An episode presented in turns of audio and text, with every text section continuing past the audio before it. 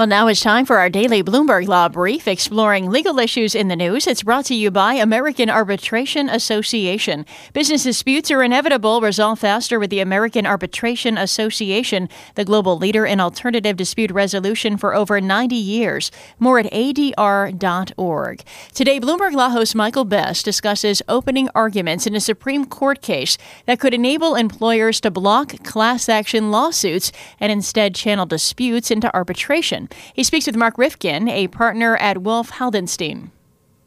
Mark, let's start with what the case is about. There are two statutes here that are kind of in conflict. What does the court have to decide? Michael, the court is being asked to decide, number one, if there really is a conflict between the two statutes. That is the Federal Arbitration Act, which requires that arbitration agreements be protected to the same extent as every other contract, on the one hand, and then the National Labor Relations Act, which protects employees' rights to collective actions. And the effect of the arbitration waiver in all these employment agreements is to prohibit employees from bringing either a class action or a collective action under the Fair Labor Standards Act or the National Labor Relations Act, which the employees say is a substantive right they have under the statute.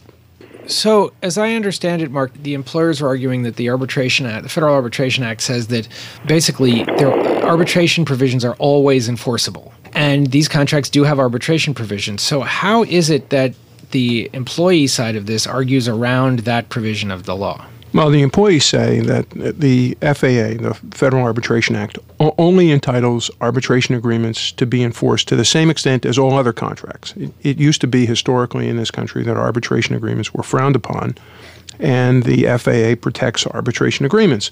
But that doesn't mean that an unlawful agreement can be enforced in the federal courts. And so the employees say if this agreement takes away statutory rights that the NLRA, the National Labor Relations Act, gives us, then it's an unlawful agreement and it can't be enforced, just like any other unlawful contract could be enforced.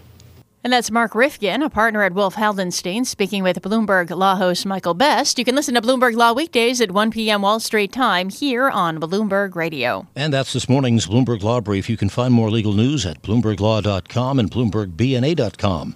Attorneys will find exceptional legal research and business development tools there as well. Visit BloombergLaw.com and BloombergBNA.com for more information.